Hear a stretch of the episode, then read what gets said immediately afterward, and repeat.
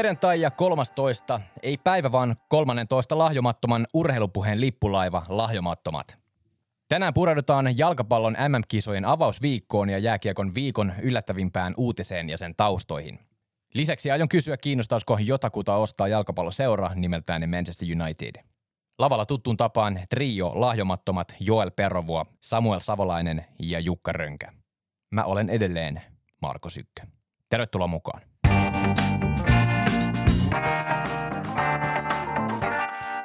Tällä viikolla aloitetaan Joel Perovuon ja Jukka Röngen kanssa jalkapallolla. Jalkapallon MM-kisojen alkulohkopelien ensimmäinen kierros umpeutuu torstaina, kun Brasilia kaatoi Serbian Richarlisonin maalilla lukemin 2-0, josta varmasti toinen tai jälkimmäinen maali on tällä hetkellä ainakin kisojen maali. Joel, sä oot nostanut Brasilian suurimmaksi MM-suosikiksi ja perustellut näkemystäsi jo parinkin kertaan, joten kysytään tällä kertaa Jukalta. Miten Joelin puheet ja Brasilian eilinen 2-0-voitto Serbiasta peilautuvat toisiinsa? No ky- kyllä, kyllä tälläkin kertaa Joelin puheet ja, puhe, puheet ja sanotaanko Brasilian teot kentällä peilautuvat kyllä toisiin. Että tietenkin en mä nyt ihan tätä pidä sillä tavalla, niin kuin, että se olisi ollut maailmanluokan esitys Brasiliaan. Sieltä oli muutamia semmoisia asioita, oli vaikeuksia päästä sinne varsinkin ensimmäisellä puoliajalla tuonne, tuonne, tuonne Serbian muodon sisälle. Siellä oli muutamia pelaajia.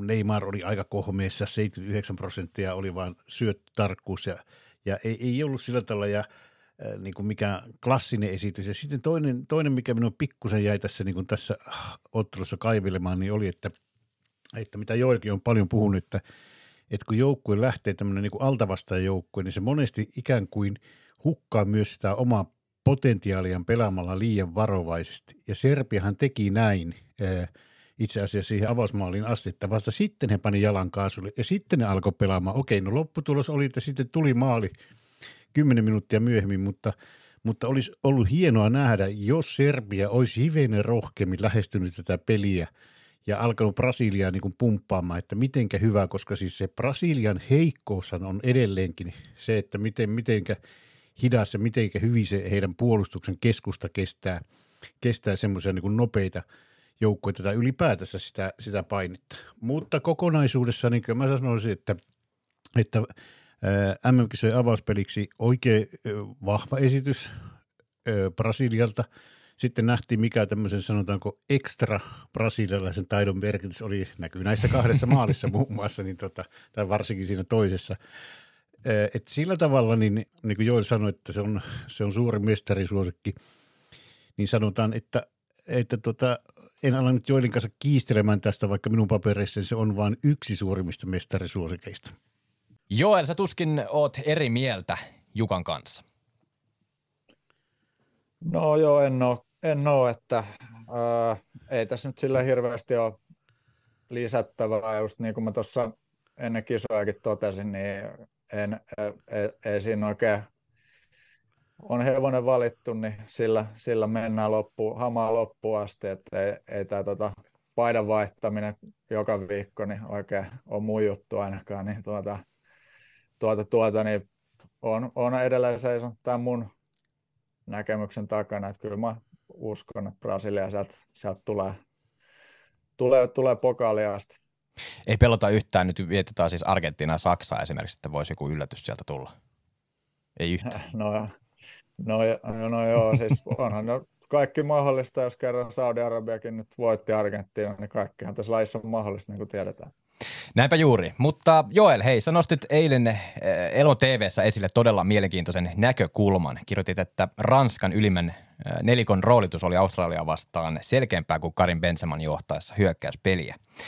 Ja myös keskikentän pelaamisessa on nyt parempi ryhti kuin Paul Pogban eh, ollessa kentällä. Nämä on sen verran suolaisia väitteitä, että voit varmaan perustella sun näkemyksen. No joo, tosiaan ehkä se, että tämä olisi nyt tavallaan joku lottovoitto Ranskalle ollut, että Benzema ei ole ja muutama muu nyt jäänyt pois, niin se nyt on ehkä vähän liioiteltu analyysi, mutta varsinkin nyt sanoisin, että Paul Pogba poissaolo, niin on, se on niin kuin, sitä voi, ei nyt ehkä ihan semmoisen Eurojackpottiin voi päävoittoon voi verrata, mutta jos nyt tällaiseen kotimaiseen lottopottiin melkein, eli, eli nyt siellä on tosiaan Rabiot ja Joe Ameni siinä keskellä, niin heillä on aivan erinäköinen ne, aivan erinäköistä tota, tekemistä tietenkin se heidän pelaaminen. Että on niin kuin molempia suuntiin mun mielestä. Ää, niin kuin, no ehkä Joe menee nyt anna samanlaisia välttämättä suorituksia nähdä ylöspäin, mutta, niin mut, mut, se, on se, se on kuitenkin, puhutaan nyt oikein keskusta on kuitenkin mielettömän tärkeä, tärkeä tota, alue ja pelipaikka jalkapallojoukkueelle, niin nyt kun se on paremmassa kuin hapessa, niin niin tota, erityisesti sitten tietysti puolustussuuntaan, niin, niin totta kai se niin kuin nostaa Ranskan mahdollisuuksia ihan eri tasolle, että kuitenkin niin kuin mun mielestä Pogban takia niin Ranska lähti lauluun viime arvokisoista niin loppujen lopuksi. että sen jälkeen, kun hän oli siinä tanssinut keskiympyrässä sen niin kuin kaukolaukausmaalin jälkeen, niin seuraavassa tilanteessa menetti pallo ja pallo oli omissa, että että tosiaan, ja muutenkin siis oli, siis tämä nyt oli vain yksi esimerkki. Et sitten, mutta tämä Benseman poissaolo, niin tietysti voisi ajatella, että minkälainen, että miten herkullinen tilanne olisi, että olisi Karin Benzema nyt paikalla ja sitten olisi vielä tämä, tämä keskikenttäongelma saatu korjattua, niin se, se tietysti kuulostaa omaa korvaa aika herkulliselta yhtälöltä, mutta tosiaan niin tämä Giroun selkeä ysipaikan pelaaminen mun mielestä niin aset, piti sit asettaa niin automaattisesti nämä ympärillä olevat pelaajat sitten sopeutumaan sit siihen, ja nyt, nyt me nähtiin Ranskalta tosi, tosi selkeää hyökkäämistä mun mielestä, että molemmilta laidalta ihan selvästi, varsinkin oikealla Dembellä pyrittiin selvästi estää, että hän, hän saa jatkuvasti niitä yksi vasta yksi tilanteita, ja tämä niin kuin vastustajilta vaatii hirveästi duunia, että periaatteessa heidän tarvitsisi koko ajan yrittää ja pyrkiä tuplaamaan nämä Ranskan laidat, joka vie hirveästi energiaa ja sitten taas tämä avaa sit tilaa näille kolmikolle Rabio, Chiru, Griezmann sitten, kun nämä laiturit tavallaan niin kuin jatkuvasti tulee sieltä, niin, niin tota, kyll, kyllähän tuossa tos mun mielestä näytti, varsinkin sitten tokalle puolelle mentäessä, niin se, se alkoi niin näyttää koko ajan mun mielestä, mun, mun mielestä paremmalta, ja se Ranskan muoto näyttää paljon paremmalta, mitä se on ollut jossain kohtaa, että et tavallaan tuossa on niin mun mielestä tosi hyvä, hyvä lähteä tuosta rakentaa, nyt tavallaan ollaan niin vähän, että nähdäänkö Ranskalta joku tämmöinen lievä kasvutarina niin sanotusti, et, ja sitten vielä, että jos mä ajatellaan, että Ranskalla kuitenkin on vaihdostakin heittää vielä huivia pelaajia tilalle, niin tällä hetkellä musta näyttää Ranskalle kannalta ihan hyvältä. No Jukka, sä oot seurannut jalkapalloa siitä lähtien, tai siltä ajalta lähtien, kun joukkueet pelas vielä mustavalkoruudussa oikealta vasemmalle tai vasemmalta oikealle. Tukeeko historia näitä Joelin väitteitä? Joo, kyllä sieltä löytyy mielenkiintoisia, mielenkiintoisia niin kuin tapauksia. Ja me on käyttänyt semmoisena esimerkkinä just tästä, että, että, että onko aina, että se niin kuin paras mahdollinen pelaaja tai paras mahdollinen varsinkaan hyökkäjä, niin se on optimaalinen sen kokonaisuuden kannalta. Ja tämmöinen esimerkki, jota mä käytin, niin – Tietenkään kaikki ei välttämättä muista semmoista aikaa, mutta Vuosina 85 voitti Everton valio, tai silloin sen ykkösdivisionan mestaruuden, liikamestaruuden ja sitten uudelleen 87. Ja 86 se ei voittanut. Ja kysymys kuuluu, miksi? Tämä kysymys silloin esitettiin ja muun muassa Erik Pätin kanssa me purimme tätä ja hän purki mulle juurta jaksaan. Ja hän sanoi, että siinä on yksi syy ja se syy on se, että Everton osti kesällä 85 mestaruuden jälkeen Gary Linekerin, joka sitten vuotta myöhemmin muutti, lähti, lähti tuota Barcelona. Niin kysymys oli, että miten voi olla mahdollista, että pelaaja, joka teki 30 maalia sillä kaudella Evertonissa, pelaaja, joka oli kenties maailman sen hetken paras maalintekijä maailmassa, niin miksi se pelaaja – maksoi Evertonille mestaruuden. Ja tämä Pätin vastaus, ja mikä myös Englannissa laajemminkin, laajemminkin käytettiin silloin semmoisena esimerkkinä, niin on, että se yksipuolisti Evertonin pelaamista. Eli, eli niin kuin ymmärrettävästi niin peliä alettiin pelaamaan, ratkaisupallot alettiin pelaamaan Linekerille, ja kun ne vähän liiankin härkäpäisesti pelattiin hänelle, niin silloin sitten tietyllä tavalla myös häntä vastaan oli paljon helpompi pelata. Ja jos sitten ajatellaan tämmöisiä niin kuin – 90-2000-luvun tämmöisiä trendejä, niin esimerkiksi Arsene Wenger, josta en kyllä kaunista sanaa halua vieläkään sanoa, niin, tuota, niin Wenger te- teki sen, sen koko tämmöisen, voisiko sanoa, että e, niin kuin pelaamisen rakentamisen lähtökohta oli tehdä – niin kuin puolustavan joukkueen kannalta pelaaminen mahdollisimman vaikeaksi. Ja sen takia hänellä oli tämmöinen oppi, että oli kolme optiota, ja nämä kolme optiota oli sinällään tasavahvoja, että niin kuin, tavallaan, että jos sä otit Thierry Henryin, niin siellä oikealla puolella oli menossa oikealla puolella oli menossa Jumberi ja vasemmalla puolella oli sitten menossa Pires. Ja sitten vaan Perkampin tehtävänä oli päättää, että kenelle näistä kolmesta. Mutta, mutta niin kuin monesti käy, että kyllä sillä tavalla, sillä tavalla mä niin kuin jopa tämän Joilin, Joilinkin logiikan ymmärrän, että et, et, et se ei ole aina niin suoraviivasta. Mä oon ihan samaa mieltä, että on se kova väite, että se on mukaan lotto, että en minäkään lähde siihen, että, että Benzema lokkautuminen, että silloin niin Ranskassa pitää tuuletta ja hyppiä. mutta, mutta se muuttaa sitä peliluonnetta, se muuttaa sitä rytmistä, se muuttaa pelin sisäistä dynamiikkaa, miten sitä kannattaa ja pitää pelata. Ja niin kuin nyt nähtiin tässä, mitä Joel on sanonut, mikä oli loistava pointti Joilta sen jutussa, niin oli, että se selkeytti myös, tavallaan niin kuin puoli vahingossa teki paremmin organisoitua tuosta, tuosta tuota, paremmin roolitettua Ranskan hyökkäyspelaamista, kun Benzema vaihtui Giroudiin. No palataan jo vielä Ranskaan ja sen mahdollisuuksiin näissä kisoissa. Miten pitkälle sä uskot Ranskan menevän näissä kisoissa? Onko Espanja vastaan esimerkiksi mitään mahdollisuuksia? Ja voisiko jopa mestaruuden uusiminen olla mahdollista? No tässä nyt täytyy Jukan mieliksi varmaan sanoa, että voihan ne, kun tämä oli Jukan lempijoukkue kuitenkin. niin, niin tuota. Mutta ei, ei, totta kai voi edetä, että tosiaan mun mielestä Ranska on yksi niistä joukkueista, joka on nyt tässä ekan kierroksen perusteella ilmoittautunut tähän mestariehdokas listalle niin sanotusti. Ja niin kuin vielä tuohon edelliseen, mitä tuossa puhuin, niin tosiaan mun mielestä just se, että Ranska vaikuttaisi olevan nyt ää, tosiaan niin kuin siihen heidän valitsemaan pelimuotoon sopivia pelaajia ja sitten sen lisäksi vielä löytyy kumminkin just vaihdosta pelaajia sen verran, että pystytään tekemään tarvittavassa tarvittaisiin joitakin muutoksia kesken peliä, että esimerkiksi sit jos vaikka sanotaan, että Giroudilla nyt vaikka kävisi jotain tässä kesken turnauksen nyt tai halutaan sitten kolme nopeata pelaajaa ylös, niin sieltähän pystyy sitten siirtämään esimerkiksi Mbappen keskelle ja ottaa Komanin laitaan tai jotain muuta. Eli, eli kyllä siinä Desampsilla kuitenkin on, on työkaluja käytössä edelleen niin kuin nyt muutenkin. Eli, eli, eli kyllä, kyllä mä edelleen niin mä, mä näen, että, että, että Ranska on yksi niistä jengeistä tässä, ketä nyt on tullut pelaa. No Jukka, sä tunnet Oliver Giroudin ja uran ja sen käänteet.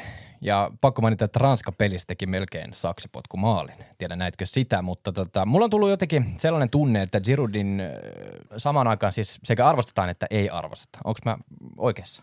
Joo, kyllä se on. Siinä on semmoinen syy oikeastaan takana, että, että Giroud on, on niin erittäin hyvä, niin kuin Joelkin sanoi, niin ysipaikan pelaaja, tämmöinen perinteinen keskushyökkäjä, mutta sitten hänellä on yksi nykyjalkapallossa eh, iso haitta ja se on ihan puhdas tämmöinen niin jalkanopeus, että hän on hidas eh, ja, ja tuota, tavallaan sen, sen semmoinen askel frekvenssi on vähän tuota, kömpelöhkö, että se ei ole niin kuin tavallaan semmoisiin palloihin, jotka pelataan linjan taakse ja pelataan – niin tänä päivänä se on iso, iso, iso ominaisuus. Ja sen takia esimerkiksi aikoinaan, kun Arsena hänestä luopu, niin yksi keskeinen syy, että ne halusi sen nopeamman hyökkää hänen tilalle.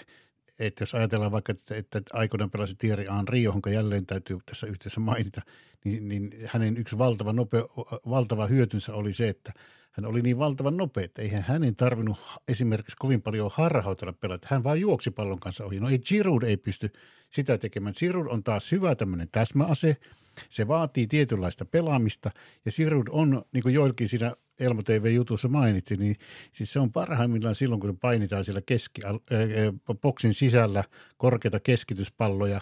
Ja, ja niin kuin on nähty Girousta äh, uran aikana, niin hän ei ole vain huippuhyvä pääpelaaja. Hän on siis maagisen hyvä pääpelaaja, mutta sen lisäksi hän on eh, tuommoiseksi isoksi mieheksi myös yllättävän akrobaattinen, että me niin kuin nähty, että sehän pystyy niin kuin melkein millä tahansa ruumiosalla niitä maalia tekemään melkein mistä asioista. Ei nyt ihan ole Zlatan Ibrahimovic, mutta ei paljon muutakaan. Ja lukee hyvin peliä, on oikeassa paikassa, niin kuin nähtiin siinä, siinä tässä, oliko se nyt toinen, joo, toinen maali, jossa hän, jossa hän tuota, niin siellä oli kaksi topparia kuitenkin. Hmm. Ja siitä huolimatta hän niin kuin kaivoi sen tilan itselleen ja voitti sen pallon ja pisti sen pallon sisälle. Että et, et, sillä on muutamat ominaisuudet tai iso osa ominaisuuksia on huippuluokkaa ja sitten on valitettavasti, että hän ei ole ihan yksinkertaisesti niin jalkanopea, että sitä kaikki joukkueet ja se istus kaikkien joukkueen pelitapaa sillä tavalla, kun valmentajat halusivat. Sen takia hän on enempi tämmöinen täsmäase. 75 vuotta tekee tehtävänsä, niin kuin sä tuossa edellisessä lahjomattomat podissa mainitsit. Kaverilla on ikää jo, mutta tota, mitä Joel, mitä sanot? Miten sä näet Girudin eh, vahvuudet ja heikkoudet? No joo, en mä tiedä, Giroud on vuoden nuorempi kuin minä, että ihan nuori. Ei muuta kuin kehi vaan Joel, Joel pelaamaan siellä.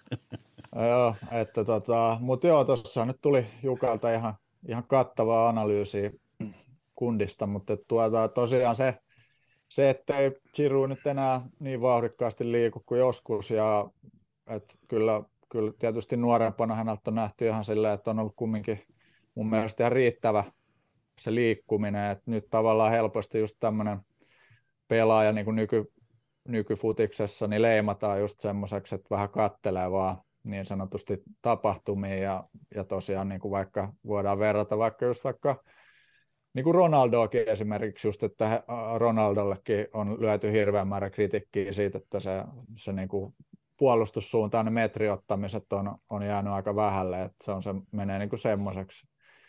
Mutta että Giroudin kohdalla, niin sehän on enemmän sitten kumminkin semmoista, että hän, hän sitten tavallaan sijoittuu ja se on ihan tietoista, että se sijoittuminen on semmoinen, että hänestä jotain hyötyy siinä vaikka keskikorkeassa blogissa sitten olisi joukkueelle kumminkin, että et Ranskahan selkeästi harrastaa näissä kisoissa, mikä on järkevääkin, että jos meillä nyt on Giroud siellä ja me halutaan kumminkin Dembele ja Mbappe, niin ei välttämättä haluta vetää semmoista niin kuin jäätävää niin kuin korkean pressin futista koko ajan, että, että halutaan kumminkin se, että, että, että pelaajat olisi olisi mahdollisimman tuoreena sitten kuitenkin, että haetaan riistoja sitten välillä vähän muillakin tavoilla ja olisi tilaa esimerkiksi just iskeä sitten vastustajan linjan tai ettei vastustaja tavallaan ole siellä koko ajan niin matalasblogissa itse tai purkamassa palloa pois vaan, eli, eli, eli tällä tavallakin niin kuin Ranska tavallaan houkuttelee sit niitä vastustajia pois vähän sieltä omista ja, ja tuota, niin mutta sitten esimerkiksi tämä tietysti Giroud avausmaali niin oli hyvä esimerkki siitä, että sitten taas kuitenkin ne Ranska fiksusti ottaa esimerkiksi sitten varmasti jatkossakin noita vastustajan maalipotkuja tolleen ylhäältä välillä kiinni, tai ehkä monestikin, mikä on mun mielestä aina aika järkevää, järkevää mutta tuota, joka tapauksessa niin tämä target-pelaajana, niin Giroud, Giroud tosiaan hyvä, ehkä semmoinen hyvä hyvä asia, mitä kannattaa seurata, niin on, että millaisia palloja Giroudille pelataan. Että et toi Loris maalilla niin ei ole mun mielestä mitään ihan A-korin tasoa muutenkaan ehkä veskana, mutta et ei myöskään näe hänen avauksensa. Eli, eli nytkin me nähtiin kumminkin tuossa ekas pelissä Ausseen vastaan muutamia semmoisia ylivuonoja, semmoisia tota, lokkipalloja niin kuin Giroudin yli, missä hänellä ei ole niin mitään tehtävissä periaatteessa. Eli, eli tämä on muutenkin tämä on aika tämmöinen, tietysti tätä voi seurata hyvin, hyvin tota, muissakin peleissä. Tämä on aika tämmöinen globaali ongelma mun mielestä, missä on niin totuttu aina siihen, että Veska lanaa sen pallon niin pitkälle kuin lähtee. Ja sitten se hyökkää, niin kuin yrittää sieltä taistella ja tsempata se niiden pakkien kanssa. Mutta sitten jos me katsotaan jotain huippujengejä, tuolla vaikka Pepi-jengit ja ehkä kotimaisesta liigasta voi vaikka sanoa, että FC Espoon, Espoossa vaikuttava FC Hongan, niin sieltä jos pelejä katsotte, että minkälaisia palloja siellä niin pyritään pelaamaan keskushyökkääjälle, ne on semmoisia laakoja siitä hyökkääjä kohti, ja tällaisissa palloissa Chiru on niin kuin, totta kai niin kuin loistava, että, että hän ei niitä hirveän montaa varmaan tule menettää, kun se pallo on tuommoinen laadukas, ja, ja tota, tota, tota, eli, eli mm, jatkossa on aika elintärkeät, varsinkin kun Ranskaan tulee kovempia vastustajia vasta, että minkälaisia palloja he pystyvät Giroudille pelaamaan. Sitten jos ne on semmoisia näitä näitä tota, ylivuonoja tai Hakaniemen vappupallo tai mitä vaan haluaa käyttääkään sit, tota, pitkästä pallosta, niin ei siinä, niinku, siinä ehkä sitten Didier Drogba tai Slaattan pitäisi kaivaa jostain sinne kärkeä, sitten tota, ne pystyisi niitä, niitä varmaan pitää vieläkin, mutta, mutta tota, tosiaan se, on, se tulee olla aika iso juttu, koska sitten Giroudin kautta, Giroud on se linkki siihen esim. keskikentälle tai Griezmannille, josta sitten taas päästään Dembele ja Mbappe tulee tekemään aika rumaa jälkeä, jos, jos tota Ranska pystyy esim. kääntämään välillä, välillä nopeasti sieltä omalta, omalta, omalta alhaalta niin sanotusti pelaa hyvän laakapallon Giroudille puoleen kenttään, joka tiputtaa ja siitä mennään sitten niinku läpi jo, että että se tulee olemaan varmasti aika vaikeasti puolustettava kenelle jengille vaan, mutta että sitten on vielä sanottava tuosta Giroudin maali edes liikkumisesta, niin just se, että hän, hän kyllä osaa löytää ne paikat sieltä pakkien selustasta, mistä hän teki nyt sen topparin selän takaa, oli, oli siellä jemmassa niin sanotusti, ja se on, se on topparille vaikea tai pakille vaikea, vaikea tota, hallita sitä hyökkää tuommoisessa tilanteessa, ja, ja ehkä sitten sen joukkueen kannalta vielä nyt, että just se niin Giroudin selkeä liikkuminen, ja tuntuu, että ne muut kanssa pelaajat kumminkin ymmärtää, että mitä se, mitä se Olli siellä kentällä tekee ja yrittää, niin se on sitten helppoa näille ympärillä oleville pelaajille nimenomaan sit sijoittuu ja ne tietää, että mitä se, millaisia palloja niin kuin Giroudille kannattaa ja voi pelata ja sitten tavallaan osaa liikkua, ajoittaa niitä omia liikkeitä sen Giroudin mukaan, kun sieltä ei niin kuin, tavallaan se, niin kuin jos miettii Benzemaami, joka liikkuu hyvin laajasti, niin kuin teki vähän mitä, mit, kaiken näköistä ja sieltä tuli koko ajan jotain, jotain kikkaa ja seinää joka tilanteessa, niin niin se on niin kuin muillekin tavallaan selkeämpää. Tän ensimmäisen kisaviikon aikana on ollut muutama joukkue, joka on säväyttänyt ainakin tuloksellisesti ja sitten taas muutama joukkue, joka ei ole säväyttänyt. Joel, otetaan ekaksi pihteihin Espanja, jota sä siis hehkutit jo ennen kisoja. 7-0 voitto Kostarikasta ja Espanjassa puhutaan jo uudesta Gavin ja Bedrin ympärille rakentuvasta kultaisesta sukupolvesta ja maailman mestaruudesta. Onko näille puheille minkälaisia perusteita? No kyllä mä mä, niin kuin, mä uskalsin ennen kisoja sille toivoa tai ajatella, että jotenkin mä tuon Espanjan potentiaali on tuossa on kumminkin nähnyt jo pitempään ja tuntuu, että toi Luis Enrique niin on valmentajana jotenkin koko ajan mun mielestä vaikuttaa, että hän niin kuin on kehittynyt coachina ja että kyllähän toi tuossa ekaspelissä Espanjan joukkueen se organisointi oli, oli tosi vaikuttavan näköistä, että et on, on helppo, helppo sanoa, että Kostarika oli vain surkea, mutta mun mielestä Espanja oli niinku yksinkertaisesti niin kova, kova ja hyvä, että et Kostarikan pelaajat niinku menetti toivon siellä kentällä otteluaikana ja sitten sehän niinku se toka puolella, joka repesi mun mielestä paljon niinku senkin takia, että eihän Kostarika enää viittynyt edes yrittää, että et se, se, oli niin, niinku, se oli niin, niin iso se tasoero niin kuin vähän kaikessa, mutta et siellä on niin kuin taustalla se taktinen ylivoima siinä,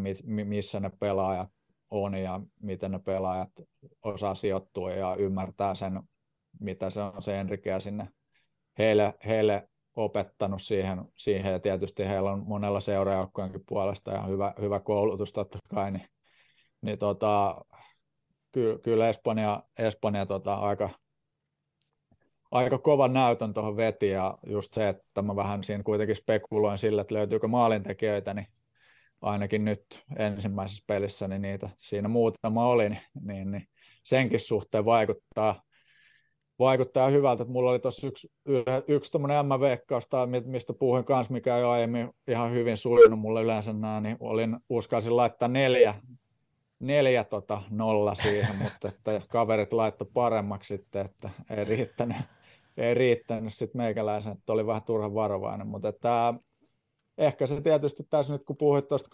Gaavista ja Pedristä, että onhan se kuitenkin se tuttu sanonta, että junnuilla ei voiteta mitään, että saa nähdä, miten ne junnarit nyt sitten vetää, että onko se loppu asti, mutta että onhan siellä onneksi muutama noita nestoreita ja voittajaakin mukana, eli, eli, eli kyllä, kyllä Espanja yhtä lailla niin kuin Ranskan ohella, niin varmasti, varmasti on uskaltaa jo heti niin kuin viimeistään nyt sitten ekan kiekan jälkeen niin, niin kuin todeta sen asian.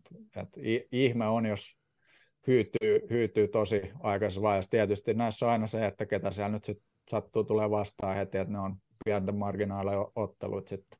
Juuri näin, korkealta voi pudota ja kovaa, mutta myös Englanti aloitti kisat voitolla Iranista 6-2 lukemin.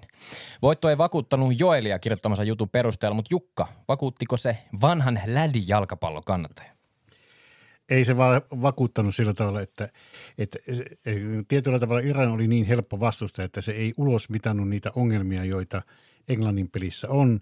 Ja oikeastaan minusta niin kuin kaikista muista ongelmista on toissijasta puhua niin pitkään, kun Manchester Unitedin kaikkien rakastama Harry McCour pelaa tuolla, tuolla keskuspuolustuksessa, että, että täytyy sanoa, että on se ihmeellinen ratkaisu Gareth Southgateilta, että hän peluttaa sitä. Ja minä olen ihan varma, että kun vastus kovenee, niin sitten McCouren ongelmat tulevat esille – ja, ja nyt sitten riippuu, että missä kohti, missä pelissä ne tulevat ongelmat esille ja miten kalliiksi se tulee Englannille käymään. Että kun siellä penkillä olisi paljon parempia vaihtoehtoja, se voitaisiin rakentaa se puolustus toista kautta, kun se ei muutenkaan tällä hetkellä vakuuta se, sanotaanko Englannin alaspäin, niin kuin, tai sanotaan se puolustuslinjan pelaaminen, että eihän John Stones, Stoneskaan ole mikään niin kuin tällä hetkellä huippukunnossa. Ja mikä on ollut yllätys, Jordan Pickford on ollut aika heikon kauden pelannut tai semmoisen ailahtelevan kauden pelannut. Mutta se on minusta aivan käsittämätöntä, että miksi tämä kuoria peluttaa. Ja niin pitkään kuin sitä peluttaa, niin Englannin, se voi sanoa, että se on niin kuin autosta puuttuu neljästä renkaasta yksi rengas. Silloin se, se jossakin vaiheessa niin kuin tökkää. No voiko kyse olla jostain säästelystä kuitenkin Iran vastassa ja siellä on, on kovempi pelejä tulossa? No se, mitä torstaina sanoi Southgate, niin, tuota, niin hän sanoi, että, että Kane on kunnossa ja myös tuota, Häri on sitten, Häri on paremmassa kunnossa kanssa, että, että tota, hänkin toipuu kyllä, että todennäköisesti, todennäköisesti aika pitkälti sama kokoonpano ehkä mikä voisi olla, mutta nyt Southgatein historia ei siihenkään niin kyllä viittaa, että, että Sterlingin vaihtaisi Fodeniin, mutta tuota, mä luulen, että aika pitkälti sama, sama kokoonpano on, että Kieran Trippi, Kyle Walker on pelikunnossa seuraavassa pelissä, mutta että, että vaihtaisiko se Kieran Trippieri, joka on kuitenkin tällä hetkellä niin kuin elintärkeä pelaaja minusta sitä ylöspäin, ylöspäin pelatessa, että se on sitten semmoinen niin maustekysymys, mutta ne kaksi on niin hyvä, hyvällä tasolla molemmat, että en usko, että silläkään puolella tapahtuu mitään. Tai vaikka vaihtaisi, niin taso ei siitä heilahtele. Argentiinan ja Saksan MM-kisat ei alkanut ihan nuottien mukaisesti, mutta Joelle, näetkö Argentiinan ja Saksan esityksessä jotain hälyttäviä piirteitä vai oliko näissä otteluissa kyse niin sanotusta one-offista, eli vain yhdestä pelistä? No ei, mulla oli näki molemmat, että kyllä toi oli nähtävissä Sa- Saudien voitto ja Japani mitä, on mi, mitä siihen sä syöt ei, ei, mutta tota, olihan se nyt totta kai niin kuin dunkkuu tuli ja ja, ja vaikka olisi musta voitettukin, niin olihan siellä joitain kysymysmerkkejä niin kuin silti kehissä, että mä vetäisin itse asiassa tämän samaa kööriä tuon Belgian, että vaikka nyt Kanada kaatukin 1-0, niin se oli, se oli mä en ole, ei, ei sitä kovin monta kertaa tullut todistettu tuollaista voittoa, jossa tavallaan niin kuin joukkueen yli ajetaan niin kuin noin rumasti ja sitten silti niin kuin voitto irtoa siitä pelistä. Niin ja vielä kun siinä oli, siellä oli missattu rankkarikin, että ei vaan siitä, että, et, että huonoa viimeistelyä.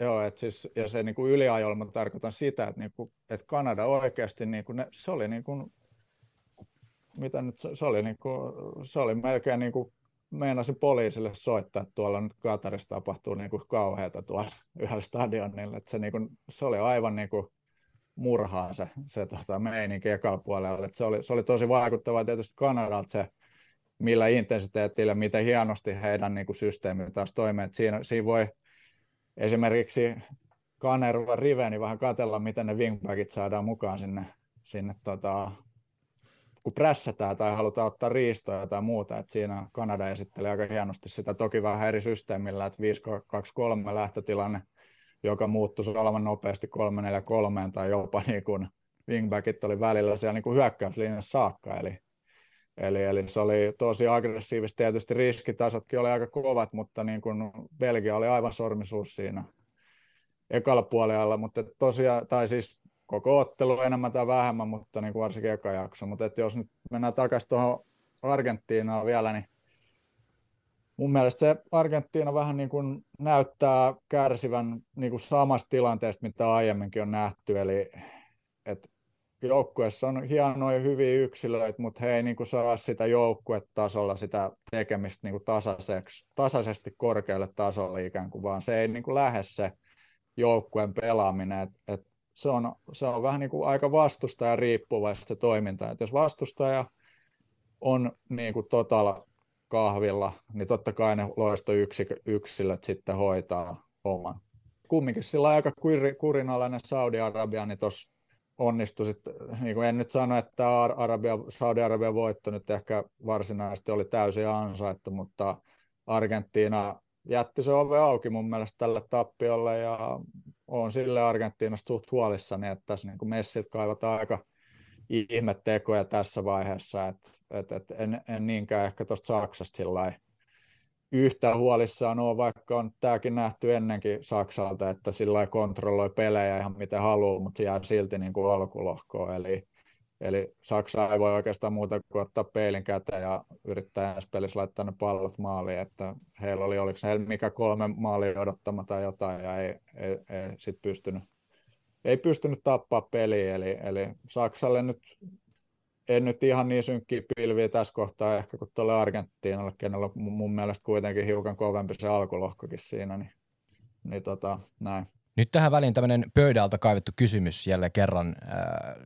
Tämmöisiä huhuja kuullut Argentiinan ja Saksan osalta muun muassa, että nyt näissä kisoissa, niin voiko tämä olla jotain niin kuin mielenilmausta, puolivaloin pelaamista. Että on, onko, voiko tässä olla jotain niin kuin Katarin näitä, näitä ongelmia vastaan, niin voiko heillä olla jotain, että, että nyt pelataan huonosti tai hävitään ottelu tai muuta vastaavaa? Voiko tässä olla jotain tämmöistä? Onko Joel mitään mielessä?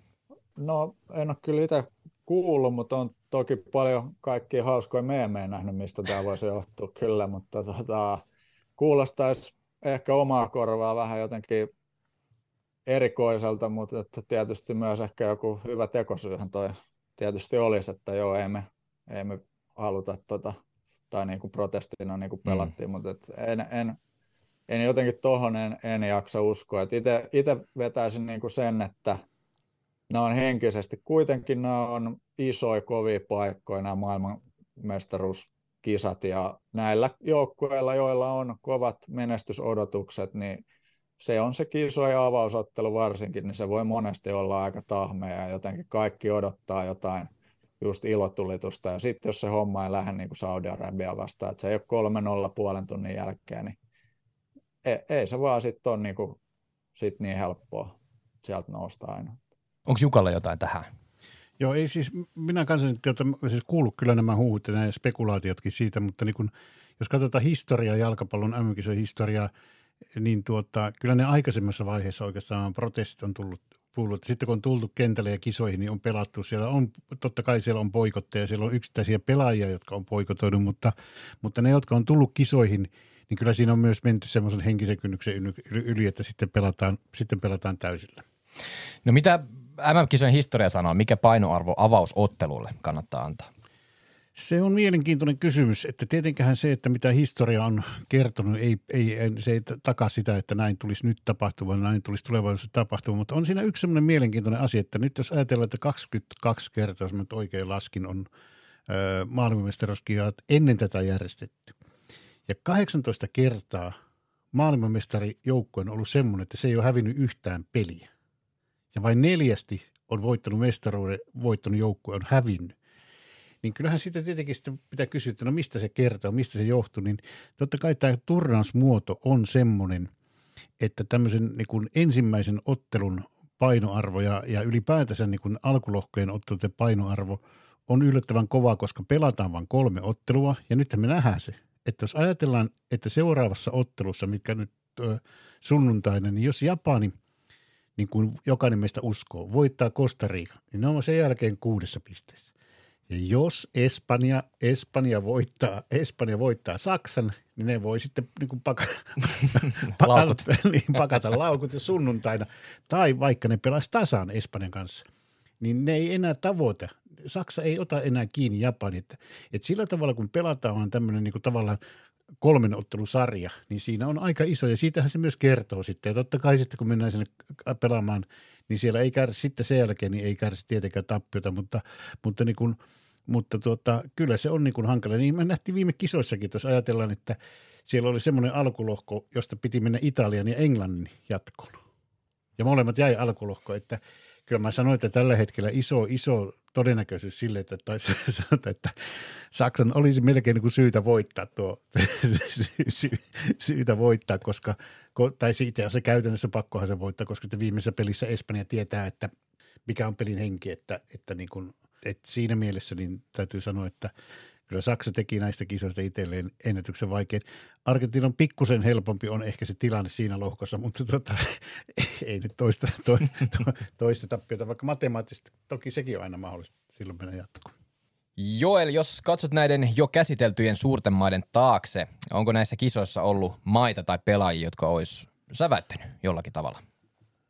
No heitän tähän kummelityyliin Kanada, eh, että tota, eihin tosi vähän heitä mainostaa, että sinällään kaverit hävisi 1-0, että siinä mielessä täytyy vähän hillitä ehkä itteeni, mutta siis tosiaan olin, olin kyllä tosi vaikuttunut edelleenkin siitä heidän, heidän tekemisestään siis ja siitä niin kuin yhdistelmästä. Näki aivan selvästi, että siellä on valmentaja kartalla, joukkue toteutti niin kuin, niin kuin mun mielestä loistavallakin niin kuin tarkkuudella sitä pelisuunnitelmaa, mikä oli, oli, oli luotu.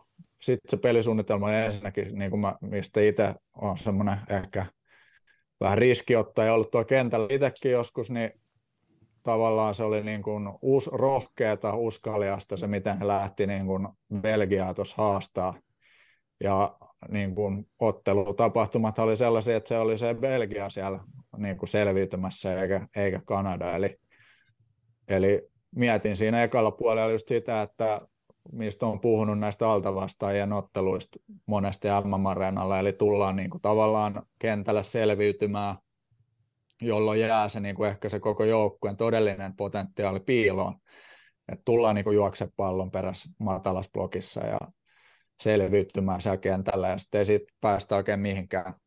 Mutta nyt Kanada niin käänstänyt päälailla ja heillä oli loistava ottelusuunnitelma, loistavia pelaajia, ja siellä oli niin kuin Kevin De Bruyne myötä, niin, niin kuin ne näytti, näytti belgialaiset ihan tota divari, divaripalloilijoilta, että, että tota, oli, oli, oli uskomaton suoritus. Sitten oikeastaan niin kuin se, se vaan niin kuin miten harmi se oli, että sitten tavallaan se heidän korkea intensiteetti niin olisi pitänyt siellä, sit siellä Belgian boksissa saada niin kuin napsun kaksi niin kuin rauhallisemmaksi, että se maalintekotilanne pitäisi kuitenkin aina pitää pystyä, siis pystyy pitämään niin kontrolloituna ja siinä heille, siinä heille se homma sitten sakkas, että aina tuli joku liukastuminen tai joku, joku tota, kompastuminen tai pallokarkas tai jotain muuta ja sitten vielä mokattiin pilkkuja ja tällä lailla, että, että tota, tuota, tuota, to, mutta kiinnostava nähdä, että kuin he, kuin toista pystyykö ensinnäkin niin kuin tuommoisen fyysisen suorituksen toistamaan, että, että siis vielä että niin kuin koko, koko matsin käytännössä se kuitenkin jakso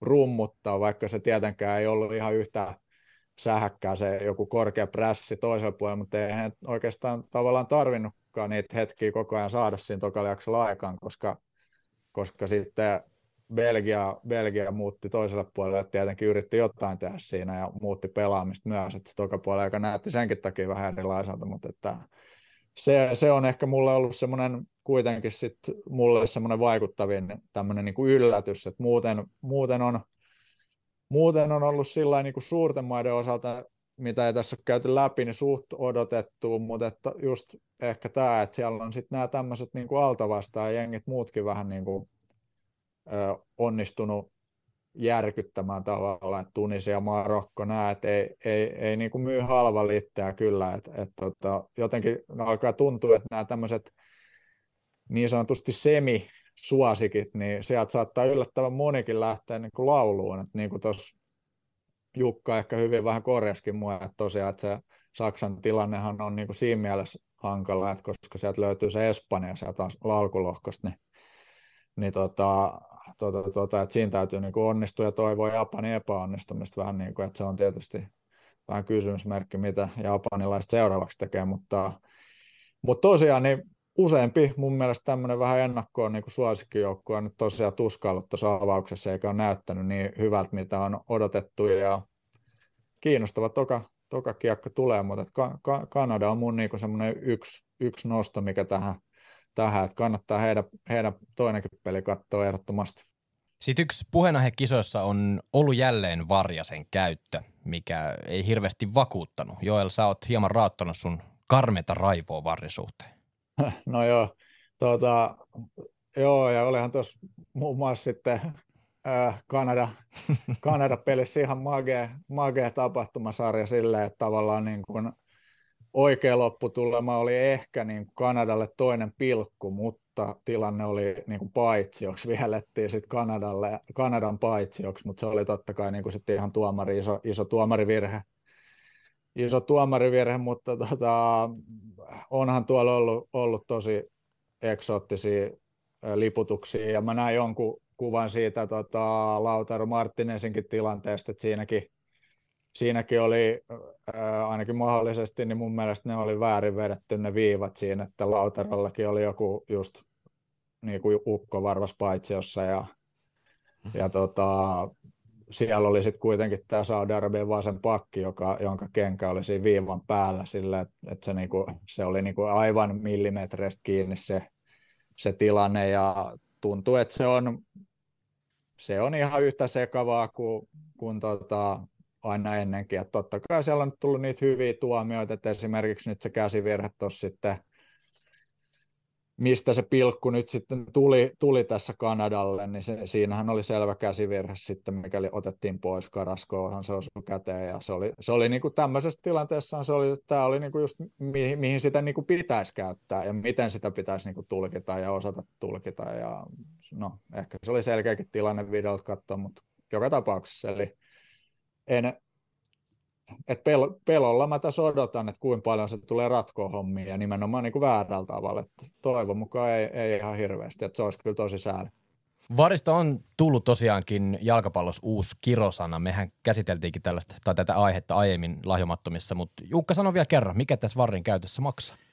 No siis itse laitehan on edelleenkin, mä sitä mieltä, se on kyllä hyvä, mutta sitä ei osata käyttää, sitä ei osata käyttää valioliikassa ja siihen on omat syysä, jotka on täysin käsittämättömiä – mutta sanoisin, että näissä MM-kisoissa, mihinkä Joelkin viittasi siihen, siihen e-mailisen liputukseen, niin, niin täällähän ei tuomitse maailman absoluuttisesti parhaat tuota, tuomarit, vaan täällä on, otetaan tämmöistä niin sanotusti FIFAn sisäpolitiikkaa, että otetaan kaikista maaosista ja pitää olla niin kuin tämmöisiä kiintiöitä. Ja mä en ollenkaan tarkoita nyt syyllistää ketään yksittäistä tuomaria tai yksittäistä linjamiestä, mutta tietenkin olisi tämän tasoisessa turnauksessa niin olisi minusta jollakin tavalla niin kuin suotavaa jo viimeinkin 2020-luvulla. Että siellä olisi parhaat tuomarit, siellä olisi parhaat varkopin käyttäjät, siellä olisi käyty se asia läpi, millä tavalla sitä käytetään, koska nythän se on täyttä pelleilyä. Se on niin kuin, siis se mutta toisaalta tietenkin jos ajatellaan, että FIFA on tässä asiassa, asialle, mutta joka tapauksessa täyttää täysin absurdia pelleilyä, joka on soti jalkapalloa vastaan. Ja sen mä vielä sanoisin, että nyt näissä kisoissa on välätetty pari kertaa näitä 3D-animaatioita, että millä perusteella. Mutta kun FIFA käyttää sitä, niin täytyy sanoa, että kyllä mä tuhat kertaa mieluummin uskon sitä valokuvaa, että oli vaikka vi- kuinka ne viivat piirretty, mutta jos niin FIFA käyttää, niin se on tällä hetkellä – nyt ala arvostelemaan erästä, erästä tuota, meistä itään sijaitsevaa valtiota ja sen tämmöistä niin sotapropagandaa, mutta ei siinä niin kuin, tule, niin kuin pakosta tulee mieleen, että onko tosiaankin, tuleeko se autenttisesti sieltä vai ei, mutta niin kuin, siis tämä on se peruskysymys, että minusta jalkapallon mm pitäisi olla parhaat tuomarit, parhaat linjamiehet, parhaat toimitsijat, parhaat varrinkäyttäjät, ja sitten siinä pitäisi olla tarpeeksi selkeä linja. Se on käsittämätöntä, että asioita ei saa kuntoon eikä ole saatu tähän, tähän mennessä kuntoon. Siinäkin sitten raha, rahahan siinäkin varmaan on, että kyllä mä nyt uskon, että jo, jollain lailla nämäkin asiat on sovittu, että teillä on tuomarit, tuomarit sieltä ja tässä on jollain, jollain, jollain eikä jollakin verukkeella nämäkin asiat, että ei ole muuttunut. Että niin kuin Jukka sanoi, että tämähän on itsestään selvä asia, että eihän tuolla että miksei sitten MM-kisoissa ole pelaajatkin, että sinne voi vain ilmoittautua, että kaikki on MM-kisoissa sitten että katsotaan, katsotaan, kuka voittaa maailmanmestaruuden, että kun ei siellä ole parhaat tuomarit ja muutkaan toimihenkilöt paikalla, niin minkä takia sitten pela, pelaajillekin, että et onhan toi tosiaan ihan, ihan älytä, että siellä sitten jotkut, jotkut sitten näiden pienten jalkapallomaiden jonkun dirikoiden veljenpojat pääsee vihaltaan, niin eihän siitä, eihän siitä niin kuin, mun mielestä niin kuin, et, ei, ei, ei ole järjen häivää. Ei, ei saisi olla näin. Tässäpä siis alkaa olemaan MM-kisa-aihe tällä kertaa, paitsi hetkinen, ennätys pitkät lisäajat meidän täytyy tähän vielä ottaa. Ja mä sanon tälleen hienosti lontooksi Godfather of all referees, Pierluigi Collina. Hän kommentoi, että nyt loppuu se ajanpelu, koska kaikki minuutit, mitä siellä Nurtsillakin pyöritään, otetaan talteen. Joel, mitä, mitä sä sanot tästä? No joo, onhan mä tuossa ihmetellyt, että mi- mitä täällä niin tapahtuu, mutta mietin tuossa tosiaan sitä tehokasta peliaikaakin tuossa, kun se oli puheenaiheena, niin eihän se yhtään hassummalta kuulosta mun mielestä. Toikin niin kuin just tavallaan, että se ei, se ei sit auta mitään tavallaan se, että siellä, on, siellä tulee niin kuin, ole aina se isompi määrä minuutteja sitten jäljellä, jos, jos siellä tavallaan hönöillään siellä kentällä näissä asioissa. Eli mun mielestä ihan, ihan ok, mutta sitten ehkä kuitenkin niin joku, joku järki kuitenkin mun mielestä sitten, että tavallaan nyt tuntuu kyllä mun, mun mielestä siltä, että joissain peleissä sinne on lyöty joku 8-9 minsaa lisäaikaa, vaikka siellä kentällä ei ole tapahtunut niin kuin mitään. Että siellä on ollut viisi, kuusi vaihtoa ja pari maalia, eikä mitään niin kuin katkoi, ja sitten kahdeksan minaa tauluun, niin kyllähän se niin kuin, sit siinä vaiheessa vähän ihmetyttää, että mikä, mikä homma. Et toki jos siellä nyt joku on oikeasti jollain sekuntikellolla sitten näitä katsellut, niin totta kai sinne saa niin kuin sekunteja ta, niin kuin kelloa ihan varmasti niin kuin vaikka miten paljon, mutta joku, joku kohtuus ehkä siinäkin, että tämä on nyt kuitenkin aika vaiku, niin kuin uusi, uusi tuttavuus nyt tämäkin tuolla kisoissa. Oli huvittavan näköinen tilanne nimittäin yhdessä, nyt en muista otteluparia, mutta 45 minuuttia oli kellossa ja taululla 14 minuuttia lisäaikaa, niin on tämä nyt ihan järjetöntä. Joo, se vaatii vaan oikeastaan totuttelua, että, että minusta täytyy ihmetellä, että tästä ei tämän enempää puhuttu ennen kisoja tätä tiedotettu, koska nyt ihmiset ajattelevat, että what the fuck, sanotaan suoraan, suoraan Lontoossa, Lontooksi. Pitkälti samaa mieltä Joelin kanssa, että itse ajatus sen takana on oikea, itse ajatus on hyvä – mutta sitten tietenkin vaatii tämä kyllä totuttelu ja on nämä muutamat ollut aika, aika kornia. Tietyllä tavalla myös näissä loukkaantumissa, totta kai ne on vakavia asioita aina, mutta niin kuin jollakin tavalla toi, toivoisi myös sillä tavalla, että se pelin rytmiikka ei katoa siinä, kun 15 minuuttia juo mehua ja katella, että siellä jonkun polveen ojot, että nostetaan se siellä kiltisti paarilla kentän sivulla, niin minä vielä sanoin, että siinä on, siinä on kaiken hyväksi semmoinen, semmoinen purana, että jos nostetaan, nostetaan kentältä pois, niin kyllä todella nopeasti parannet sieltä. Mutta itse tämä asia, itse tämä ydinasia, hyvä asia, pientä säätöä, parempi asia tällä hetkellä kuin Varni on tämä enemmän minuutteja. Ja nehän on, nehän on, voisiko sanoa, että jos kauniisti sanotaan, niin nehän on aika jännittäviä, kiihottavia minuutteja, jos peli on vaikkapa tasan tai toinen joukkue on yhden maalin tappiolla. Että, että ei nyt sano, että Espanja Costa Rica pelissä olisi tarvinnut 14 minuuttia. Siinähän ei katsottu, mutta että niin tavallaan, että siinä miss, millään verukkalla 14 minuuttia olisi tarvinnut enää pelata. Niin, eli siinähän oli esimerkiksi just tämä Espanjan pelikin, niin 7-0 taululla ja kahdeksan min saattaa pamahti lisäaikaa, kyllä itse miettii, että, mitä, niin kuin, että miksi. Niin kuin, Kaikki pelataan. Että kyllä, et, et kyllä siinä on niin kuin normaalisti yleensä missä pelissä vaan niin erotuomari niin kuin armahtanut sitä toista jengiä. Että se on lyöty saman tien, kun on 90 taulussa, niin peli on lyöty poikki. Että, joo. Että, tuota, joo, mutta et, tosiaan, mutta näettekö se Argentiina-peli, että siellä oli taululle että lisäajan määrä, niin until Argentina scores. siellä, oli, siellä oli tällainen. Okei, okay, sekin no oli, niin. sekin oli mulle uusi. Joo, tuota, se täytyy sanoa, että toisaalta en myöskään toivo sitä niin kuin ringetessä tuttu, että, että se peli voidaan tietyssä tilanteessa niin lopettaa, ettei tuo liian rumien luku, että otetaan vastaan, koska se myös, että se sattuu se 7-0 tappio, niin otetaan se vastaan, mutta pienellä säädellä. No niin, nyt ihan lyhyesti vielä tähän loppuun kysyn semmoista, että pitäisikö tämä tyyli ottaa käyttöön esimerkiksi valioliigassa tai jossakin muussa pääsarjassa? No tämähän varmasti itse asiassa minä niin uskoisin, että tämä tullaan ottamaan jollakin viiveellä. Tullaanko sitä nyt heti ottamaan, mutta se menee varmasti keskustelun alle. Ja sitten tietenkin se on minusta myös semmoinen kysymys esimerkiksi valioliigassa, että kuka sitä päättää. Päättääkö tuomaristo vai päättääkö tämmöinen seurakomissio tai tämmöinen puheenjohtajien kokous. Mutta minä niin kuin sanoisin, että antaa tulla vaan. Mitäs Joel? No joo, ehdottomasti. Että kyllä, kyllä tässä mun mielestä on ollut, tässä ollaan oltu mun mielestä tämän asian suhteen, ja se on ollut aika sellaisessa väljähtäneessä tilassa mun mielestä. Eli tässä on niin kuin ollut, tai vakiintuneessa tilassa, että nythän on ollut niin kuin monesti silleen, että paukahtaa viisi minsaa vaikka lisäaikaa, niin se on ollut jo silleen, että oho, että, aika, että vähän niin kuin skandaali, että näin paljon lisäaikaa tulee. niin mun mielestä, mun mielestä ihan, ihan perusteltua, mutta just tässä niin kuin, niin kuin Jukka tuossa nyt on toistellut, että niin kuin kohtuus kuitenkin siinä, että ei, ei nyt niin kuin joka ikistä sekuntia sinne voida lyödä kelloa. Että onhan tässä ollut selkeät aikamäärät niistä, että paljon tulee niin kuin lisäaikaa per tapahtuma, että se on niin kuin puoli minsaa per vaihto ja puoli minsaa per maali mun mielestä niin kuin tähän tyyliin, että ne pitäisi aina niin kuin lisätä.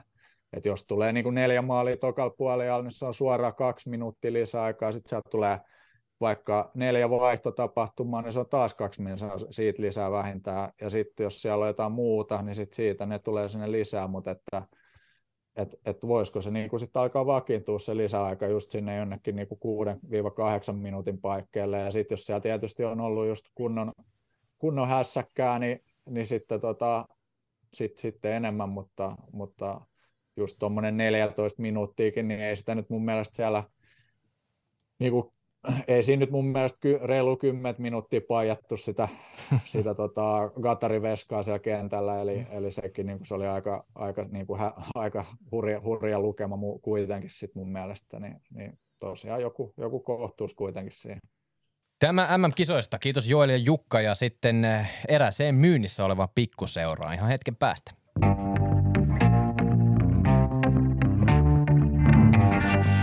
Manchester United on ollut otsikoissa tällä viikolla. Ensi seura vahvisti, että Cristiano Ronaldon sopimus on purettu ja muutama tuntia myöhemmin Manchester Unitedin omistava Glazerin perhe ilmoitti, että he ovat avoimia seuran myymiselle. Jukka totesit Elmo TVssä, että Glazereiden myyntihalukkuus tuli yllätyksenä, koska he olivat vielä lokakuun alussa ilmoittaneet, ettei seura ole myytävänä. Mikä heidät on saanut reilussa kuukaudessa muuttamaan mielensä? Voiko Ronaldon hullunkurisella haastattelulla olla vaikutusta tähän? No on se mahdollista, että eihän tässä jos ajatella, että mitä on lokakuun alun jälkeen vai, muuttunut maailmassa, niin oikeastaan siellä on kaksi asiaa. Toinen on tämä Rolle haastattelu, joka tietenkin oli sen verran, sen verran kaunista tekstiä, että, että, että siinä saattaa niin omistajataho, että kannattaako meidän enää olla tuolla. Mutta sitten toinen asia, mikä minä uskon, että mun ehkä, ehkä todellisempi syy, niin se on se, että Liverpool on tullut myyntiin.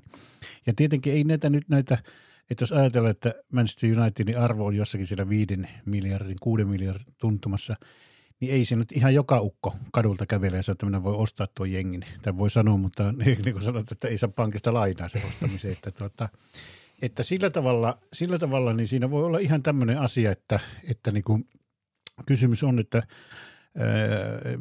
Glazer näkee, että potentiaalisia ostajia, jotka maksaa ennen kaikkea kovan hinnan – on muutamia, ja jos Liverpool vie sieltä yhden, yhden tämmöisen, tämmöisen niin suden laitumelta, niin tuota, jääkö heille sitten semmoista huippuhyvää ostajaa? Voi olla ihan tämmöinenkin, mutta tietenkin Glazer tietää itse sen vastauksen, ja nehän ei pojat kerro sitä, että mikä tässä on muuttunut.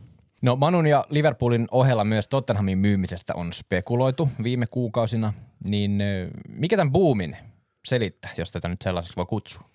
No tämäkin on itse asiassa, itse asiassa hyvä kysymys, mutta, mutta siis sanotaan, että kysymys on enempi siitä ehkä kuitenkin, että on olemassa seuraomistajia, jotka haluavat siitä luopua. Ja se, miksi ne haluaa luopua, niin on, että miksi ne on tullut jalkapalloon, niin ne on in, ollut tämmöisiä, esimerkiksi nyt Liverpoolin omistajat on investoreita, Man Unitedissa on ihan pelkästään vain rahaa ajattelevia, rahanahneita investoreita. No totta se hivenen toisenlainen, mutta sielläkin on rahamiehet. Ja kysymys on se, että – valioliikan ikään kuin se ansainnan logiikkamalli, kaunisti sanottuna, on niin kuin, tai se näkymä, millä tavalla siinä ansaitaan rahaa, niin on muuttumassa epävarmemmaksi. Sen takia, että kun kilpailu kiristyy, mestareiden liikapaikkoja on jaossa vain vähäisin, niin ei ole enää ollenkaan sanottua, että ne entiset ja tähän asti voimassa olleet taloudelliset lainalaisuudet toimii. Eli tavallaan tästä bisneksestä tulee, voisi sanoa, että riskit kasvavat – ja sen takia, takia niin voi olla, että nyt on hyvä aika myydä ja antaa se viestikapulle joillekin muillekin vetäjille. Ja, ja, ja tietenkin tässä on paljon parjattu superriika, kun tuossa puolitoista vuotta sitten kaatu, niin kaikki oli pelkästään onnessaan. Mutta siinähän oli logiikka nimenomaan juuri se, että esimerkiksi Manchester Unitedin kaltaisen joukkueen Liverpoolin niiden perustajan jäsenten paikka tässä sarjassa olisi ollut taku varma. Se olisi niin kuin betonoitu sinne – että ne olisi aina ollut paikka. Ja kysymys ei ollut niinkään, että pitäisikö ne olla urheilullisesti, vaan niin kuin ansainnalogiikka mielessä, taloudellisessa mielessä. Niin jos niillä oli se paikka siellä, niin silloin tämmöinen, voisiko sanoa, että bisnesnäkymä oli rakennettu betoniin. Mutta nyt tietenkin, jos tilanne muuttuu ja vaikka, niin kuin sanotaan, tällä hetkellä liikaseuraa on kolme tämmöistä isoa, isoa tuota kivijalkaa, niin on tämmöiset televisiorahat, ottelukohtainen, päiväkohtainen myynti tai ottelukohtainen myynti ja sitten siis stadionilla tapahtuva ja sitten on kolme tämmöiset kaupalliset oikeudet. Ja tietenkin, jos näistä asioista, jos kuvitellaan, että et pääse vaikka mestarin liikaa, niin yhtä kivi alkaa, alkaa remsottamaan. Ja alkaako sitten pitkässä juoksussa vaikuttamaan siihen, miten, minkälaisia pelaajia sä saat sinne, jos sä oot mestariikasta poista, mikä sinun se maailmanlaajuinen fanbase on. Että tällä hetkellä Manchester United on vaarallisilla vyöhykkeillä, ja nyt voisiko sanoa, että on riskittömästi katsottuna paras aika myydä se seura. No nyt on nimetty kolme seuraa valioliigasta ja, ja tota, miten ne mahdolliset ostajat tässä nyt sitten miettii? Mitä ne katsoo, kun, kun tekevät näitä mahdollisia tarjouksia? Onko kyse ihan puhtaasti nyt bisneksestä vai, vai mahtuuko joukkoon niin kuin seuran tuleva menestys? Joo, siis sanotaan, että, että voisi sanoa, että karkeasti ottaa näitä ostajia on kolmenlaisia. On tämmöiset glazerit, jotka si, niin kuin ostavat seuroja tai niin kuin ostivat aikoinaan Manchester United puhtaasti siltä kannalta, onko se hyvä investointi taloudellisesti. Sitten on tämmöiset, toinen taho on tämmöiset, sanotaanko nyt vaikkapa nämä öljykeisarit tai Abrahamovic, jolle se merkitsi muuta asiaa. Kysymys ei ollut siitä, että paljonko ne seurat tuottavat, tuottavatko ne voittoa, nouseeko niiden valuaatio eli arvo, tuottaako ne tappiota, vaan kysymys oli, että sillä oli, sillä oli tämmöinen niin kuin muunlainen, ja varsinkin sanotaan nyt näillä saudeilla, niin varmasti myös tämmöisen niin kuin – ehkä julkisuuskampanja, tämmöisen julkisen kuvan kiilottamisen, että ollaan jotain muutakin kuin jotain hämäriä öljyseikkejä jostakin hämäristä maista ja kaukaisten hiekkapölypilvien takaa, vähän karrikoidusti ja rumasti sanottuna.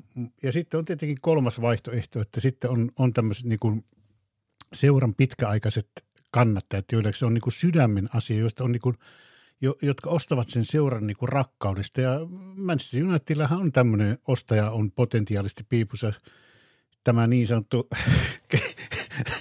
kemikaali Jimmy, eli toisin sanoen Sir Jim Radcliffe, joka on siis tehnyt kemian teollisuudessa valtavan, valtavan omaisuuden. Häntähän pidetään Britannian rikkaimpana miehenä ja tuota, monimiljardööri, niin hänelle tietyllä tavalla Manchester United saattaisi olla ihan tämmöinen, että hän ostaa sen niin rakkaudesta seuraa. Vaikka hän yritti Chelseatä tuossa aikaisemmin nostaa, että tässä on nyt joku pieni, pieni Joo, siis, siis, tietenkin sanotaan, että on, hänellä on kaksi rakkautta. Että tietenkin niistä suurin ja kaunein on, on tuota Manchester United, mutta sitten toinen on jalkapallo. Jos sinä et sitä kauneinta naista saa, niin toinen vaihtoehto, otatko ilman naista vai niin otatko, sitten, otatko sitten toisissa kauneimman tai jopa semmoisen niin rumaan tuota, vaimon itsellesi. Mutta, eli, eli et sillä tavalla, sillä tavalla niin, ja ilmeisesti se signaali silloin puolitoista kuukautta sitten, kaksi kuukautta sitten on ollut niin voimakas – että Radcliffe on oikeasti ajatellut, että ei, ei Glazer ei ole myymässä tätä seuraa, mutta, mutta niin vaan elämä muuttuu, ottaa nopeasti uutta suuntaa. No mistä tämmöiset mahdolliset ostajat löytyy sitten, jos puhutaan vaikka Liverpool ja Tottenhaminkin puolelta, niin, niin, niin ja mainitsen tässä nyt vielä tuohon Manun ostajaehdokkaaksi tämän yhdysvaltalaisen suuryrityksen Applen, joka on tunnettu siis varmasti näistä puhelimista, tietokoneista eniten, ja mikäli tämä kauppa menee läpi, niin sehän tekee Manusta tämän pallon rikkaimman joukkueen, joka, joka voi tuoda sitten hyviäkin asioita, mutta niin kuin sanoit, onko kivempi, että sitten on omistajalla paljon rahaa vai se, että siellä on oikeasti sitten se sydän mukana?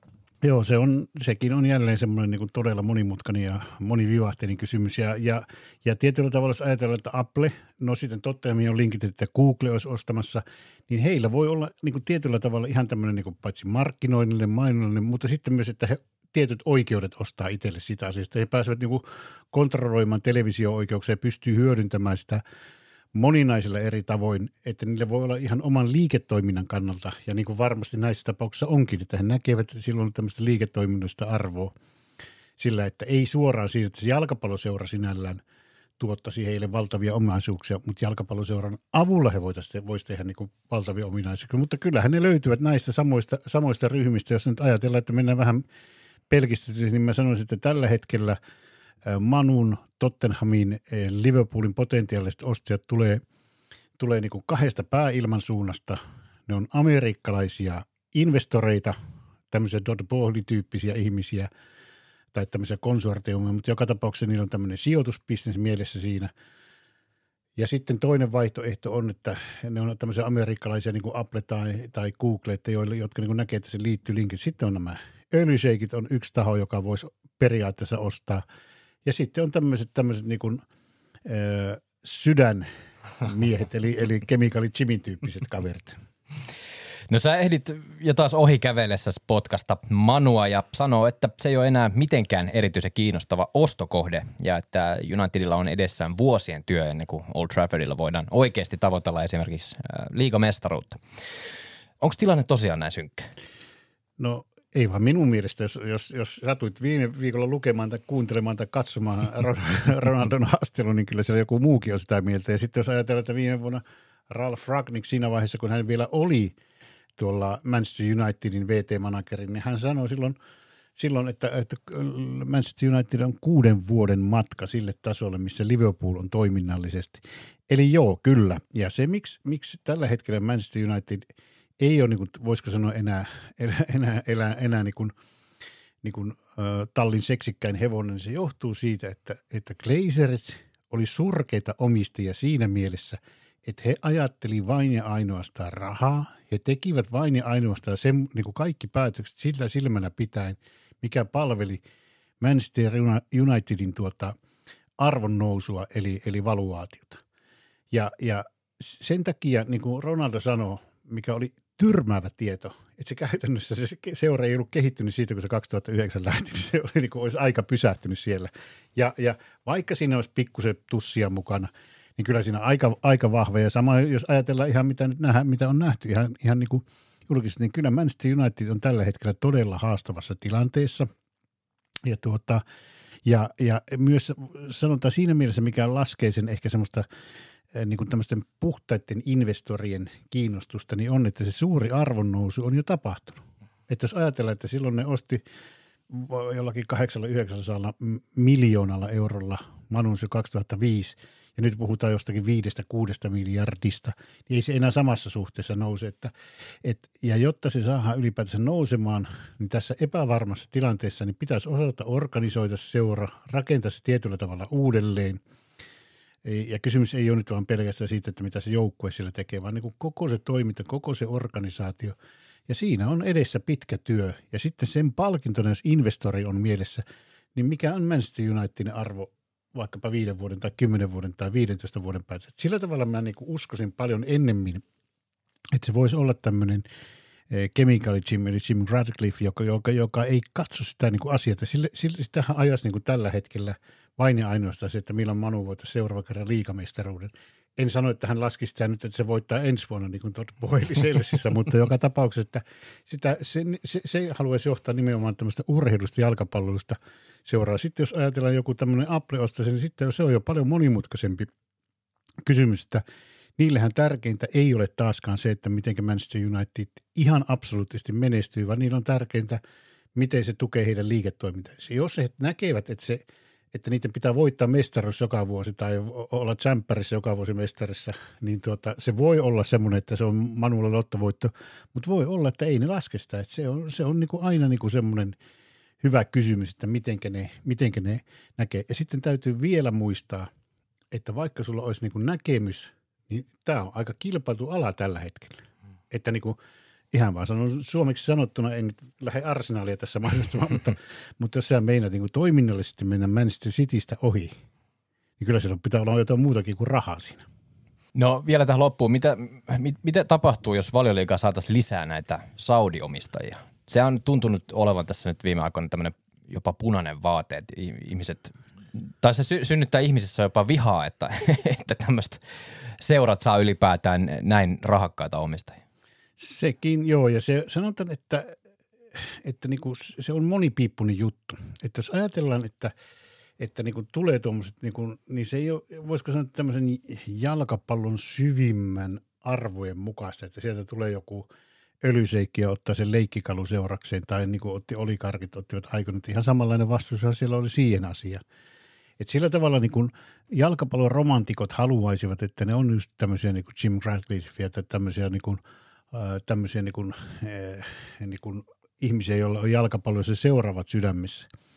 Mutta sitten jos toiselta ajatellaan, mitä Manchester Cityssä on tapahtunut, ja nyt puhutaan koko että, mitä, niin kuin, että ei vaan mitä kentällä on tapahtunut, mitä on tapahtunut seurassa, mitä on tapahtunut sen ympärillä, mitä on tapahtunut siinä yhteisössä, niin mä sanon, että siellä, jos pitäisi tällä hetkellä äänestää, e, että tuota, otetaanko Jim Radcliffe tai, tai joku Mike Summerby, joka on Cityn kannattaja omistajaksi, niin mä luulen, että aika moni äänesti sillä että pidetään tämä, mikä, mikä tota, tällä hetkellä on tämä omistuspohja, että ne joutuu kamppailemaan tämmöisten isojen ennakkoluulojen – ennakkoluulen kanssa, mutta ennakkoluulot voidaan voittaa sillä, että tehdään hyvää työtä. Tai niin kuin Newcastle on tekemässä tällä hetkellä, että oli aivan hirveä huuto vuosi sitten, kun, kun tuli tota, Newcastlein uudet omistajat. Mutta minnekä se huuto on? Se on hävinnyt. Ei sen takia, että niillä olisi valtavasti rahaa, vaan sen takia, että ne tekee järkeviä ratkaisuja, järkevästi toimia, järkevästi käyttää sitä rahaa. Ja mä sanoisin, että – että se, mitä tapahtuu ensimmäisenä viikkona tai ensimmäisenä kuukautta, niin on toissijasta verrattuna siihen, mitä tapahtuu kymmenessä vuodessa tai 80 vuodessa. Kiitokset Jukka. Tämä jalkapallosta ja hetken kuluttua saunan puolelta kiukaan vierestä pulahtaa lahjomattomiin vesiin itse Samuel Savolainen. Mukanaan viikon yllättävin uutinen jääkiekosta.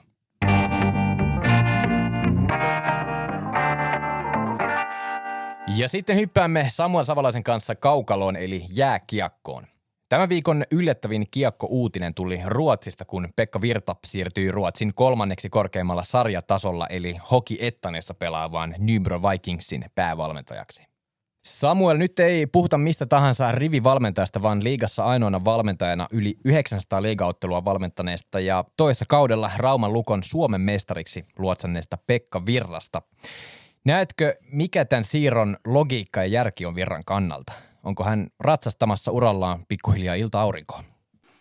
No en varmaan ollut ainoa, joka yllätty tästä virran valinnasta, että kuitenkin puhutaan Ruotsin kolmostasosta ja tosiaan niin kuin nyt kun tässä vielä muistetaan se, että näyttää erittäin vahvasti siltä, että Tapparan hallitseva mestarivalmentaja Jussi Tapolakin jättää, niin on sekin erikoinen tilanne, että kaksi edellistä Suomen mestarivalmentajaa vaihtaa maisemaa, mutta ylipäätään jos nyt miettii tässä asiassa Pekka Virtaa, niin, niin hän on jotenkin mielestäni urallaan tehnyt ratkaisuja aika useinkin ö, suomalaista valmentajakentän ja sen ajattelua, ö, tehnyt niitä päätöksiä niin kuin vastavirtaan ja tietenkin niin kuin, kuka tietää, jos tästä aukeaa ura Ruotsissa, niin voiko Pekka Virta jopa tehdä Ruotsissa uraa vielä pitkäänkin, niin, niin sielläkin varmasti tilanne voi olla se, että, että tota, SHL-paikat on jaettu. Se ehkä vaatii vähän samaan tapaan kuin NHL ehkä ajatellaan, että apuvalmentajan pestiä vaikka tai, tai sitten AHL päävalmentamista tai jotakin tämmöistä, niin tämä voi olla reitti sitten sinne pitkän, pitkän päälle, että ja tietysti niin kun, jos mietitään sitä, että kun on lukenut näitä, että hänen vaimonsa on töissä Ruotsissa, on asuntoa Tukholmassa ja muuta, niin onhan tuossa niin kuin logiikkaa, että tietenkin niin kuin, jos nyt ajatellaan tätä ensimmäistä ottelua, minkä tämä Nybro Vikings pelasi sitten Pekka Virran johdolla, niin hallissa oli 2500 ihmistä paikalla ja sen takia 2500, kun ei sinne enempää mahdu. Eli ottelu oli loppuun myyty. Ja nyt tosiaankin niin puhutaan Ruotsin kolmostasosta, niin pysähdytäänpä hetki niin ajattelemaan tuota, että mikäs meillä on tilanne Mestiksessä, mikä meillä on tilanne Suomisarjassa, niin entistä enemmän kuin tätä miettii, niin tämä, tämä, tässä tarinassa oleellista jos se, että missä Pekka Virta valmentaa, vaan mikä se ero Suomen ja Ruotsin sarjasysteemeillä on, niin en tiedä, että onko tässä kenelläkään varaa katsoa niin kuin nenänvartta pitkin alaspäin, koska tämmöistä kannattaa nyt isosti miettiä, että ainakin itsellä tietyllä tavalla jopa herää kunnioitus tämmöistä siirrosta, että kun puhutaan liigasta ja valmentajista, joka on ikään kuin valmentanut sen läpi, että vaikka nyt tämä Saipa tässä viimeiseksi meni käteen, niin siellä on Kalpan kanssa oltu finaalissa, Lukon kanssa voitettu mestariksi, niin yleensä Suomessa ajatus menee, että seuraavaksi liikasta pitäisi mennä maajoukkueeseen pääleijonaksi, niin sinne nyt on vähän vaikea mennä, kun siellä on Jukka Jalosta ja, tai sitten lähteä rahastamaan Venäjälle, tuota korttia ei ole olemassa, no sitten katseet kääntyy Eurooppaan ja Ruotsissa kenessä, niin, niin tuossa Alsvenskan paikka on hieno, sitä paitsi jos mietitään tätä sarjaisajärjestelmää, niin siellä on mahdollisuuksia kirjoittaa erilaisia tarinoita, mitä Suomessa on mahdotonta kirjoittaa, koska oikeastaan niin kuin valmentajille pystytään maksamaan ammattilaisten palkkaa vaan liigassa. Mutta tota, tätä kaikkea kannattaa kyllä laajemminkin miettiä, että mistä tämä oikeastaan kertoo. Että kertooko se enemmän Pekka Virrasta vai suomalaisen ja ruotsalaisen sarjajääkiekon eroista? No jos laitetaan asia suurempaan viitekehitykseen, niin miten on mahdollista, että Ruotsin kolmanneksi korkeimmalla sarjatasolla pelaava seura voi palkata Suomen mestaritason valmentajan? Olisi aika vaikea nähdä, että joku Suomisarjan seura palkkaisi valmentajan vaikka SHLstä. No sehän olisi täys mahdottomuus, mutta kyllähän se merkittävin viitekehys on raha, maksukyky. Et ymmärtääkseni jopa Hokiettanissa voidaan maksaa päävalmentajalle jopa noin viiden tonnin palkkaa, niin, niin auto, asunto ehkä päälle ja Suomi-sarjassa saat ehkä kulut ja lounassetelin käteen ja käyt siviilitöissä, että voit elättää itse valmentamisen ohella, niin onhan siinä ihan hä- hävytön ero. No nyt sitten jos kysyy, että miten se on mahdollista, niin kuten sanoin, että Nybro on toki alle 15 000 ihmisen taajama, mutta 2500 ihmistä vetävä halli siellä on ja tämä keskiviikkoillan paikallisottelu, niin se oli loppuun myyty. Et oikeasti jos mietitään, niin nykyään on jo liikaseuroilla jossain Mikkelissä vaikka ihan tekemistä ton, ton tota, yleisömäärän tavoittamisen kanssa. Ja nyt puhutaan Ruotsin kolmostasosta. Paikallispeli, mutta niin kuin, onhan se kova lukema. Että jos joku on vielä sitä mieltä, että pidetään nyt sarjat kiinni ja jatketaan tätä kuoreen käpertymistä, niin, niin sitten se jatkuu tällä tasolla, että vai pitäisikö kuitenkin tehdä jotain, että Mestis on jo ihan talkooliiga, liiga on jäänyt SHLstä taloudellisesti pahasti jälkeen, että pitkässä juoksussa nämä erot todennäköisesti vain kasvavat, niin kuin ne ovatkin kasvaneet, ja voidaan toki olla keksimässä syitä olla tekemättä mitään, kuten tähän saakka. Mutta tässä tilanteessa kehottaisin voimakkaasti alkaa miettimään niitä syitä, miksi tehdä jotakin. Voidaan toki vetää lippusalko, että jossakin asiassa on otettu yksi askel eteen, mutta jos naapurissa niitä otetaan kolme tai viisi, niin vetäkää se lippu pois sieltä, että kuitenkin Ruotsissa on iso asia nimenomaan tämä kilpailullisuus, että, että tota, jos halutaan niin kuin sulkea melkein juniorisarjatkin, niin onhan tässä niin kuin menty perustavaa laatua olevissa kysymyksissä täysin, täysin vihkoon, että Mestis maksukyvyllisesti on tällä hetkellä varmaan sitten jotain Ruotsin nelos, nelostasoa, vitostasoa, niin miettikääpä sitä ihan oikeasti, että, että tota, kyllä tämä, niin kuin, ehkä tämä voi tietyllä tavalla, kun Pekka Virtakin tuossa mennessään sanoi, että että suljettujen sarjojen valmentaminen on nähty, niin, niin, niin mitä, minkälaisen tarinan voi Mestiksessä tällä hetkellä niin kuin kirjoittaa, tai Suomisarjasta, tai mitä tahansa, niin aika vaikea sitä on, on lähteä, lähteä kirjoittelemaan. Sitten yksi kysymys, joka tähänkin kuvioon liittyy, on toi sun mainitsema palkka-asia. Mitä Suomessa liikavalmentajille maksetaan ja miten paljon summat putoo Mestikseen mentäessä? No täytyy ottaa vähän tämmöinen niin kuin karkea, karkea ää, tota, ää, niin kuin, kun tätä kysyin, haastattelin vähän ihmisiä ja ehkä, ehkä voisi sanoa, että on tämmöinen niin kuin kolme palkkaluokkaa valmentajilla ja ensimmäinen on tämmöinen niin kuin debyyttivalmentaja, päävalmentaja liigassa ja keltanokkavalmentajien palkkaluokka, joka ehkä huitelee tyypillisesti semmoisessa 60-80 10 000 euron kieppeillä. Ja kyllä siellä puhuttiin sitten siitä, että jos tulee tämmöisiä sanotaan vaikka entisiä pelaajatähtiä, jotka tulee valmentaa, niin he saattaa tietyllä tavalla jopa ö, polkea näitä palkkoja. Ja, ja tämmöisiä esimerkkejä on ollut, että sitten meritoituneempien valmentajien luokka on ehkä semmoista 80 110 000 euroa, ja sitten on ehkä semmoinen miten sen sanoisi, liigassa premium-tasolle arvostettujen valmentajien luokka, joka on sitä 110 000 euroa, niin ehkä jonnekin 180 000 euron saakka, että 10 tonni kuussa on ehkä vähän semmoinen pidempään toiminen valmentajan palkka tyypillisesti, ja, mutta joitakin vuosia sitten on ollut myös jopa 200 000 tai siitä päälle palkkoja jotkut saanut, ja Mestiksessä palkat on sitten paljon pienimpiä, että puhutaan ehkä jostain pari, kolme tonnia kuussa ehkäpä, niin, mutta liigassa en kyllä usko, että kukaan tällä hetkellä ainakaan saa tuommoista 150 000 180 000 euroa ainakaan kukaan enempää, että ja palkkakehitys päävalmentajan osalta kyllä vaikuttaa menevää alaspäin ihan sieltä alhaaltakin saakka. Ja se on kyllä vähän hälyttävä suuntaus, että päävalmentaja on kuitenkin edelleen se seuran tärkein strateginen työntekijä, jolla on kuitenkin melko olematon työsuoja, joten vaikka niin kuin sopimuksesta sitten rahat saakin, mutta määräaikaisista puhutaan, niin itse vierastan sitä ajatusta, että tuo ei ole se paikka, josta kannattaa säästää. No, miten valmentajien palkat vertautuu pelaajien palkkoihin liigassa? Ymmärtääkseni parhaat pelaajat saavat liigassakin jopa yli 200 000 euroa kaudessa, vai?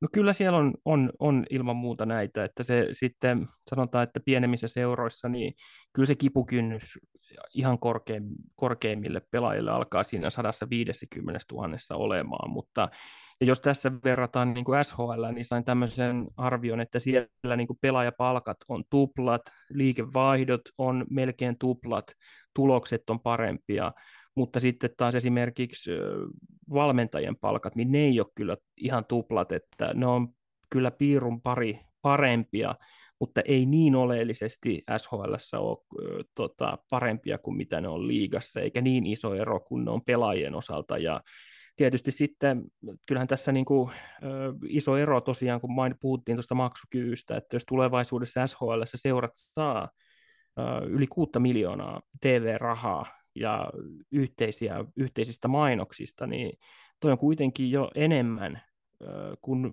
melkein puolen suomalaista liigaseurasta liikevaihto, niin, niin kyllä, kyllä tässä niin kuin mietittävää on, että kyllähän tässä puhuttiin paljon siitä, että Suomeen – tulee nyt sitten KHLn tota, sattuneesta syystä yksipuolisen hyökkäyssodan aiheuttamana niin, niin iso pelaajavirta Eurooppaan, mutta kyllä sieltä kuitenkin ehkä jäi sitten semmoinen niin, kuin, niin iso virta kuin aluksi ajateltiin, niin tulematta. Että ei tullut jotain Teemu Hartikaista Kalpaan tai Markus Granlundia IFK, että tota, tuli toki Mörköjä ja Pakarisia ja Juuso Hietasia, tota, liigaa, mutta aika vähin ne sitten ehkä kuitenkin lopulta jäi. Sä puhuit Suomen ja Ruotsin sarjatoiminnan eroista. Ää, miten suuret nämä erot on ja miten ne käytännön tasolla näkyy sitten? No suurin ero on tiivisty yhteen sana ja se on kilpailullisuus, että sarjat on auki junioreissa ja aikuisissa ja ää, jos miettii, niin, niin ammattilaisena voi pelata monella eri tasolla. Organisaatiot joutuu kilpailemaan eri organisaatioita vastaan ja ihmiset ihmisiä vastaan. Ja jos kiteytän, niin kun sarjat on auki, niin Ruotsissa se vesi vaihtuu, mutta jos ne on niin kuin kiinni, kuten Suomessa, niin se vesi alkaa tuottaa hometta, että onhan se niinkin, että joku perinteikäs Sapkokin meni konkurssiin tuolta, että ja oikeasti, jos mietitään niin kuin se kiinnostusarvo, mikä on Alsvenskaniin ja Hoki Ettania kiinni jopa kohtaan, niin puheenaiheet ja se kiima sarjoja kohtaan on ihan erilainen. Et urheilu tuottaa esimerkiksi puheenaiheita ja otsikoita, eikä se, että vaikka Eetu Selänteen mummo tuli katsomaan pojanpoikaa peliä. Että, tai että joku latvialaisseura tulee mestikseen, kun sattumalta Latviassa on MM-kisat ja loppupelit tuodaankin Suomeen ja ei ole edes turvakaukaloa, niin huhhuh, on siinä valtava ero. Entäpä miltä Suomikiekon tulevaisuus näyttää näiden erojen kautta katsottuna verrattuna esimerkiksi Ruotsin sarjatoiminnan tasoon? Pysyykö Suomi edelleen maana, joka voittaa jatkossakin olympiakultaa ja maailman mestaruuksia ja kuka tietää vaikka joku päivä jopa maailmankapin?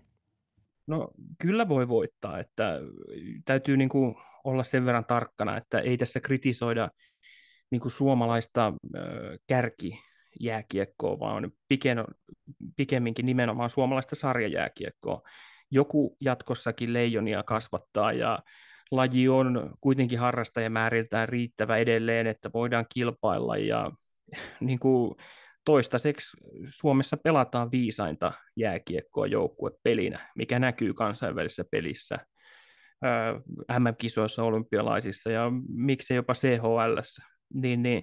Mutta se kannattaa kuitenkin niin kuin muistaa myös, että Ruotsissa on panostettu todella paljon junioreihin, koska siellä ei voi olla panostamatta. Ei voi todeta, että No meillä oli nyt halliremontti, niin ei olla voitu oikein junioreihin niin kuin tässä satsailla. Et se ei ole mikään, se on pakollinen valinta. Ja, ja, ja tietenkin siellä on rahaa ostaa enemmän pelaajia, mutta sielläkin joskus peli, pelaajat tota, lopettelee ja ja, ja sillä lailla niin vesi vaihtuu siellä. Ja juniorityöhön on luotu rakenne ja junioreille on jopa yhteisiä tämmöisiä tulokassopimuksia ja tämmöisiä, jotka on niin kuin kiinteä hintaisia, niin, niin siellä on se systeemi paljon fiksummalla pohjalla, mutta vasta, vastatakseni kysymykseen, niin en näe semmoista välitöntä uhkaa suomalaisen jääkiekon menestykselle, mutta ehkä nyt puhutaan semmoista laajemmasta ammattilaisia tuottamasta massasta, eikä siitä ihan ö, kärkiporukasta. Ja eihän nämä tietenkään mitään ihan breaking newsia ole, että, että Tommi Kerttula, Sien kehitysjohtaja ja Ruotsissakin operoineena, niin on, on kyllä näistä asioista kertonut julkisuuteen paljonkin. Pakko ottaa lopuksi kantaa sun mainitsemaan mielenkiintoisen nimen, eli Sien kehitysjohtajan Tommi Kerttulaan, joka on tosiaankin pidempään koettanut varoittaa suomalaisia siitä, millä tasolla jääkiekko-toiminta on Ruotsissa. Mä en kuitenkaan kysy Kerttulan Ruotsi-arvioista, vaan hänelle langetetuista sakoista. Kerttula sanoi aikoinaan, että liigaseurat liioittelevat koronaepidemian vaikutuksia, mistä hänelle napautettiin 10 000 euron sakot. No nyt kun konkurssiaaltoa ei ole nähty ja useat liigaseurat tekevät ennätystuloksia, niin ketä nyt pitäisi sakottaa? No kyllähän niin kuin omassa oikeuden tajussa ajattelisin niin, että enemmänkin valehtelijoille ja vääristelijöille niin kuin sakkoja jaetaan, eikä niille, jotka puhuu totta. Että, onhan tässä nyt niin kuin mielenkiintoinen tilanne, että jos totuuden sanoo ääneen, niin siitä uhkaillaan sakoilla, että sakothan toki niin kuin ensin annettiin, mutta ne peruttiin, kun S vei tapauksen urheiluoikeusturvalautakuntaa ja asiassa sitten saavutettiin sovitto, jonka vuoksi S sitten peruutti tämän valituksen ja SM Liiga ilmoitti, että ei ole vaatimuksia asiassa, mutta ihan oikeasti, että miten väärässä voi olla, jos sanoo, että että konkursseja ei tule, kuten ei tullut, ja kumulatiivisesti liikaseurat tekee kaikki aikojen tulokset, niin miettikää, että onhan siinä vähän kontrastia, että olisihan se Kerttula voinut loppujen lopuksi jopa rumemminkin tuossa sanoa, että, että tota, en ymmärrä, että kyllä tämä tämmöinen niin kuin sakottaminen, niin se kuuluu jo ihan muiden maiden pelikirjaan sitten, että, että miten, miten tässä toimittaa, että, että jos totuuden puhuminen on liikassa kielletty, niin, niin, niin ei voi muuta kuin ihmetellä. Kiitos paljon Samuel. MM-kisoissa taistelu lohkopeleissä jatkuu. Myös jääkiekopuolella näitä yllättäviä uutisia saadaan käsittelyyn varmasti myös ensi jaksossa. Ensi viikolla kalenteri kääntyy joulukuun puolelle, joten pikkuhiljaa kuusen voi käydä kaivamassa varastosta, metsästä tai lähimarketin parkkipaikalta ja pystyttää sen sitten sinne arvostetuimmalle paikalle koristeineen. Tämä oli Lahjomattomat podcast ja me palaamme asiaan ensi viikolla. thank you